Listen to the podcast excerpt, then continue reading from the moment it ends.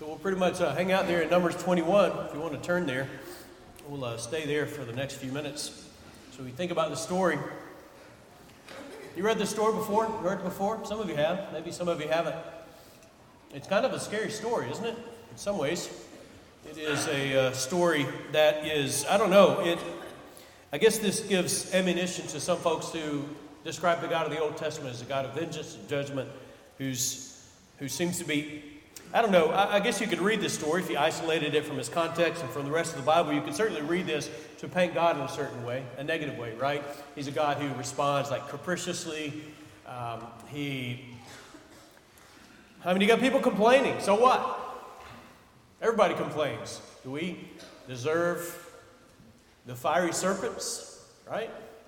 So you can certainly read it that way, but I, I think this is uh, like so many, so many things in, in the Bible. You've got to you got to go beneath the surface and, and, and read them in their context and read them over against this overarching, beautiful story of God's redemption and what God ultimately does through Jesus. And I think it helps us to read a story like this in a, in a healthier way. So let's look at the story Numbers 21 4 through 9. Let me set the stage for you as far as the context so we know where we are. Um, this is if you're following along with the Bible reading that the church is doing this year, the Bible recap reading plan, you're in the early chapters of the book of Numbers. And where this story falls is God has redeemed his people from slavery in Egypt, right? Israel came out of Egypt, crossed the Red Sea, entered into the wilderness, got the Ten Commandments, got the law of Moses, built the tabernacle, all that. The book of Exodus. God gave the law. Genesis, Exodus, Leviticus, God expounded on a lot of the Levitical laws. This is the way you go about keeping all these holidays, the Day of Atonement, all of that. Come to the book of Numbers. And they've been journeying. Remember, God had, God had made this plan for them that they would leave Egypt, they would get the law, they would go to the land of Canaan, and they would inhabit the land, right? They get to the land of Canaan, they send, send the 12 you're not here yet if you're following on their Bible reading because this is like Numbers 13 or so. But they get to the land of Canaan, send 12 spies in, scouts in, they scout, scout out the land. They come out, and 10 of them say, We can't do it. It's um, cities are too big, soldiers are too strong, we are too weak. We can't take this land, you know. Two of them say, Yeah, we can do it, but, but the people believe the 10. And they say, you know, we're sick of this. Moses, you're done. We're done with you. We're going to appoint us another leader who's going to take us back to Egypt and we had it so good back there, and, and we'll, we'll relive our glory days back in Egypt, you know. Well, God steps in and he says to the people, You're going to get what you want. You're going to get your wish. You're not going to go into the land. You're going to spend it here in the wilderness for the next four decades or so. That's the background. And so we're in that time, okay? We're, we're in this time of characterized by rebellion and lack of faith. They, they have seen God part the Red Sea. They have seen the plagues in Egypt. They have, they have been provided for for a time now with manna, with quail. They, God has blessed them, He's protected them, He's guided them. And, and they get to this point, Numbers 21 and verse 4. They, they're close to the Red Sea. They go around the land of Egypt. Uh, the land of Edom, rather, and the people became impatient on the way. And the people spoke against God and against Moses, Why have you brought us up out of Egypt to die in the wilderness? For there's no food and no water, and we loathe this worthless food. That's an interesting statement, isn't it? We have no food, and we hate this food. In other words, we've got food, we just don't like the food. Uh, and so we, we don't have any food that we want no water, yet God had provided water for them. We loathe this worthless food. God sent these fiery serpents among the people, and they bit the people so that many people of Israel died. Okay, let's think about what's going on here. Why does God act like this? You ever wondered this? Why does God do this? It seems pretty drastic. Is there anybody in this room? I appreciate Wes's prayer a minute ago. Is there anybody in this room? Because he, re- he reflected this, this tendency among us all. Is there anybody in this room who doesn't at times complain? We see it in children. Unfortunately, we, we don't grow out of it when we reach adolescence or adulthood or whatever, right? Uh, complaining. Is there anybody who hasn't already complained, at least in your mind, today? Some of, some of you maybe you've gotten to this, this, uh, this 1030 hour and you have not complained yet in your mind or out loud. Perhaps that's true, but I doubt many of us make it too long. And so I think, I think we read this story and we're tempted to think, man, this is really harsh. One of the things I think we've got to do here is to recognize that God is addressing not simply the complaining but he's addressing the underlying issue. There's an underlying disease here that God is paying attention to. Let's, let's think about that for a minute. I think Friday night, and I watched this movie that the setting of it was Auschwitz, southern Poland, one of the death camps, one of the worst death camps of World War II. And in that movie, as any movie about Auschwitz would do, it shows some of the horrors associated with the concentration camps of the late 1930s and early 1940s in Poland and Germany. I don't know if you knew this, but the hundred years or so, century or so prior to 1945, there was a pretty incredible sense of optimism in the world about what human beings might be able to accomplish. And, and, but, and, but, but more than that, there was this incredible optimism about human beings themselves, you know, humanism, this, this belief about us that we are inherently and basically good. And, and this, this optimism through the 1800s and into the, into the 20th century, into the 1900s, uh, it, it, it permeated the Western world, you know? that human beings are basically good and we can do anything because we're good. We just need, we just need to you know, divert the funds in the right way. We, we, can, we can work on our education, we can work on our political systems, and so on. And nothing will be able to stop us because of our goodness, essential goodness. 1945 killed that, pretty much. Killed it. I'm not saying there aren't optimistic people out there, it's just that that sense of optimism pretty much died in the mid 20th century when those first images started coming out of southern Poland and Germany in 1945 when those death camps were liberated. And people started to see, at least a lot of people in the world started to see for the first time, this is what people can do to other people. Incredible. You've seen the images, haven't you? Have you had the, Melanie and I talked about this Friday night. Have you had these, these conversations or these thoughts? How in the world could that ever happen? And I think one of the things that what it did to the Western world is that in the Western world, in, in, in the United States, in Europe, is that Germany at that point, going into the, you know, the 1930s, was a, I mean, you look at the history of Germany, you know, with a, an advancement scientifically, um, theologically, man, some of the best Christian scholars in the history of the church have come out of Germany. Arts, music, somehow they could do that. I think there was a sense of this kind of its eye opening. I cannot believe it. And I think probably when you, when you start thinking about it, there's a tendency maybe to think, for a lot of us, probably, man, that, I could never do anything like that. Or, or my people could never do, Americans would never do anything like that. Probably ignoring a little bit of our own history, you know? And I think when we, when we, when we start being a little bit more honest, we come to grips, we come face to face with a very disturbing reality. And that is that they were no different than us, than we are. And our slave holding ancestors are no different than we are. See, there's, there's something about the brokenness of humanity that allows us to engage in unthinkable activities. Do you, do you see what I'm saying? I'm, I'm, I'm, i think it's important for us to see beneath the surface of an event like this, when it seems, oh, this is just complaining, this is just, I don't know, people having a weak moment or whatever, truth is, it betrayed the, the darkness and the depravity of the human heart after they had been with God for years and they had seen His, his amazing and incredible provision and miraculous outpouring of His grace toward them. And they get to this point, and after having seen all this, they say, We hate this food you've given us. We want to go back to Egypt. You brought us out here to kill us. It says in verse 5 that the people spoke against God and against Moses. Against God and against Moses. Against God. Why have you brought us out of Egypt to die in the wilderness? There's no food, no water. We hate this food.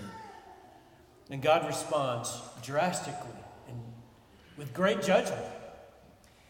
I, I, just think we ought to stop here and pause a little bit before we start kind of pointing fingers at God and saying, How could you respond so drastically to this? And the truth is, God is addressing something more than quote unquote innocent complaining. He's addressing a condition of the human heart that we've all got to come face to face with. And that is the natural bent of the heart since the fall is to doubt the goodness of God, which is exactly what you've got here. This is Genesis 3 all over again.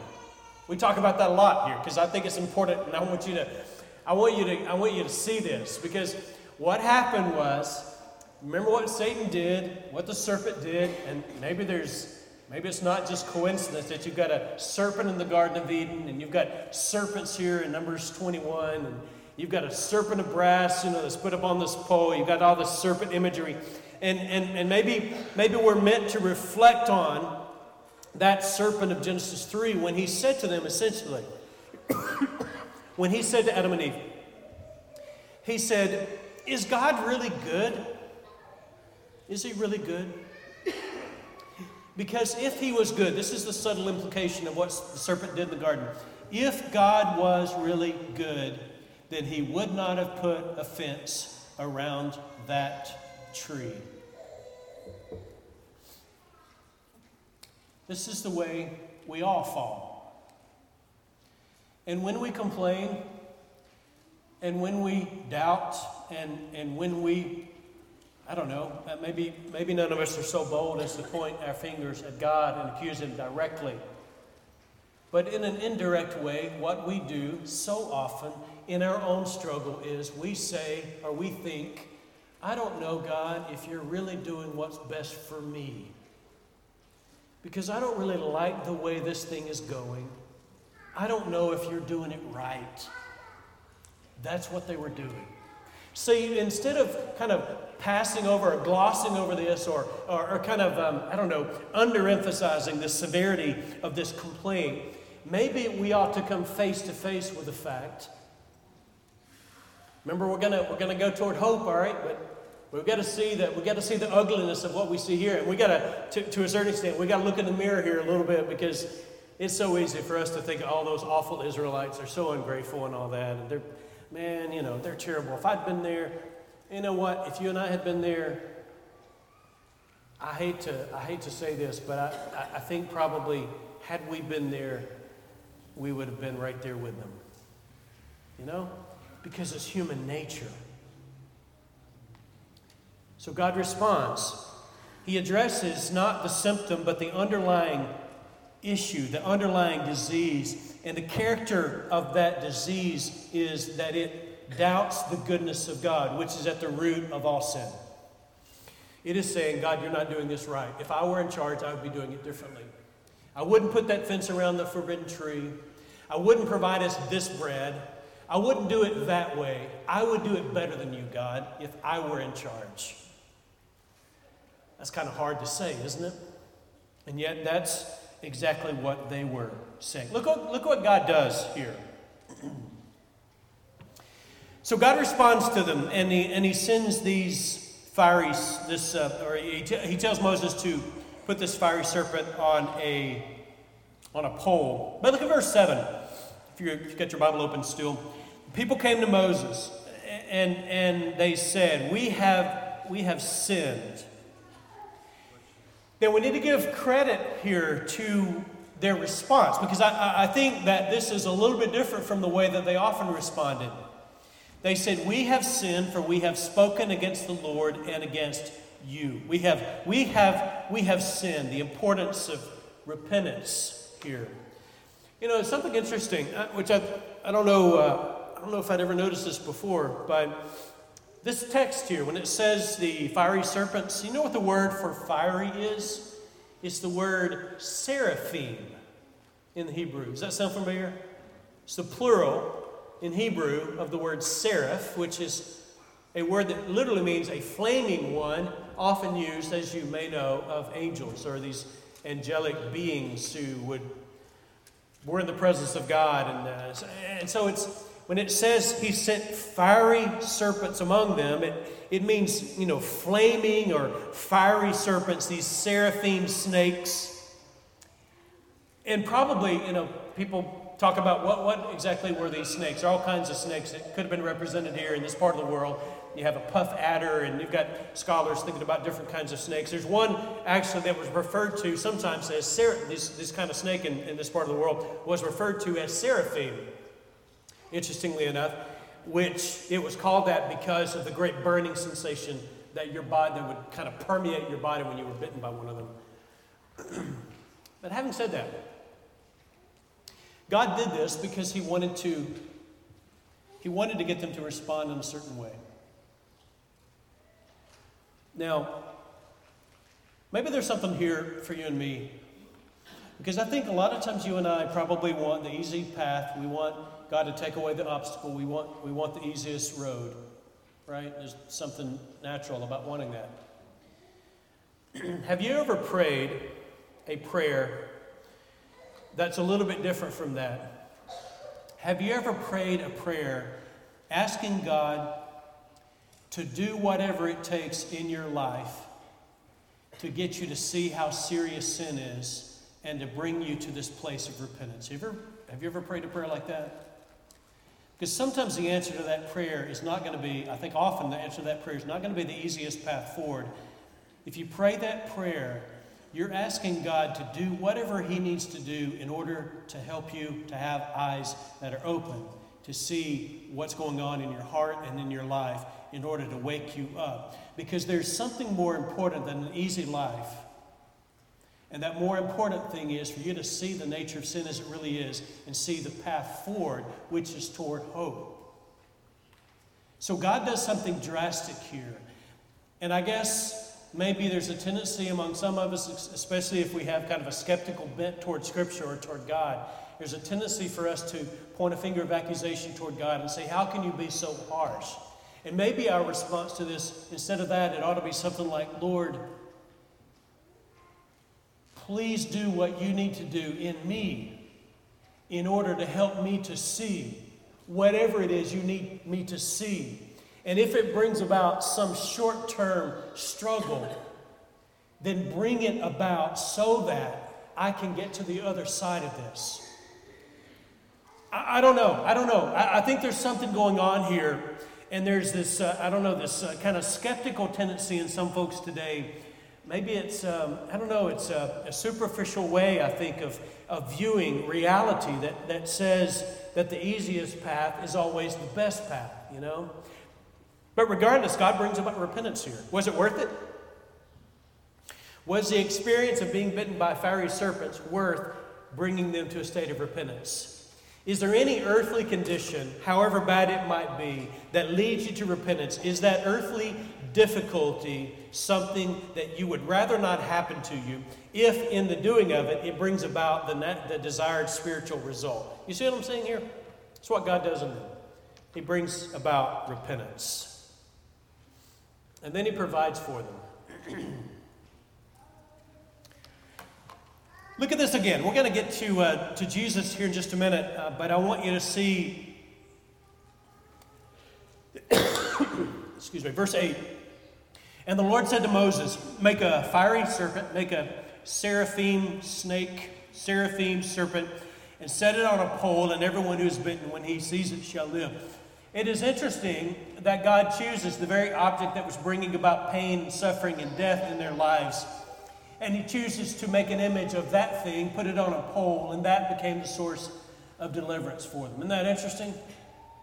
So these things were wreaking havoc, they were bringing about terror and uh, all this pain and suffering and death in their lives.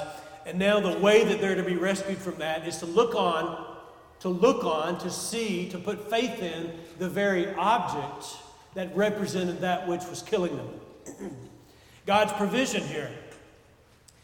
I want to read you a passage. You may have already connected this, perhaps, but Jesus, this is one of the stories in uh, the Old Testament that Jesus specifically refers to. You know, everybody knows John 3:16. For God so loved the world that he gave his only begotten Son, that whosoever believeth in him should not perish but have everlasting life. Beautiful passage. Two verses prior to that are not as familiar. John 3, 14 and 15. Listen to this. This is Jesus, the words of Jesus. He says, And as Moses lifted up the serpent in the wilderness, so must the Son of Man be lifted up, that whoever believes in him may have eternal life. For God so loved the world. That's next. But John 3 14 and 15, we don't read as much. See, I, I think there's a, there's a kind of a, for God so loved the world that he gave his only begotten Son, that whoever believes in him. I mean, there's, there's kind of in John 3.16, that's the one people put on a big poster board and hold it up at football games and, and all that. I mean, it gets all the attention. And it's a beautiful verse. You know, it's, it's the gospel distilled in John 3.16. But I think what a lot of people don't want to see, or maybe don't, don't connect here, is that what precedes that is Jesus helping us to see that what happened, what needed to happen, what had to happen in order for John 3:16 to be true is that Jesus had become as it were the very thing that was bringing about our death. And so, so he says this. He says, as Moses lifted up the serpent in the wilderness, so must the Son of Man be lifted up. What is that? It's not talking about the exaltation here. It's not talking about when Jesus ascended to the right hand of God after the, after the resurrection. It's not talking about that. As Moses lifted up the serpent in the wilderness, so must the Son of Man be lifted up. This is when, this is why the serpent was lifted up on a pole, right? On a pole. Jesus himself was lifted up from the earth on a pole, on a cross. And so he says, in order for John 3.16 to be true, in order for there to be salvation for anybody who seeks Jesus, who, who, who finds Christ, in order for that to be true, it had to take place through the lifting up of Jesus from the earth and for him to be displayed publicly as a sinner. Now, I didn't say, Scripture doesn't say Jesus became a sinner. But what it does say, let me read the text. I, I, refer to this a lot when around here. This, this passage a lot around here. Uh, 2 Corinthians 5.21. Uh, I, I, I think it's a beautiful passage. It shows us the essence of the cross. Listen to this.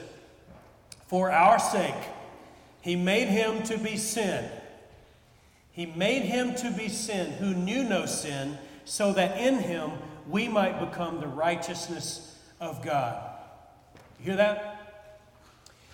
When these people were dying of the self inflicted situation, having complained, they are punished by God in order to be rescued, in order to be delivered from the consequences, the wages of sin, to be rescued from death. They had to, God, the way of provision was that thing that was destroying them was put on a pole, and they looked at it and were given deliverance.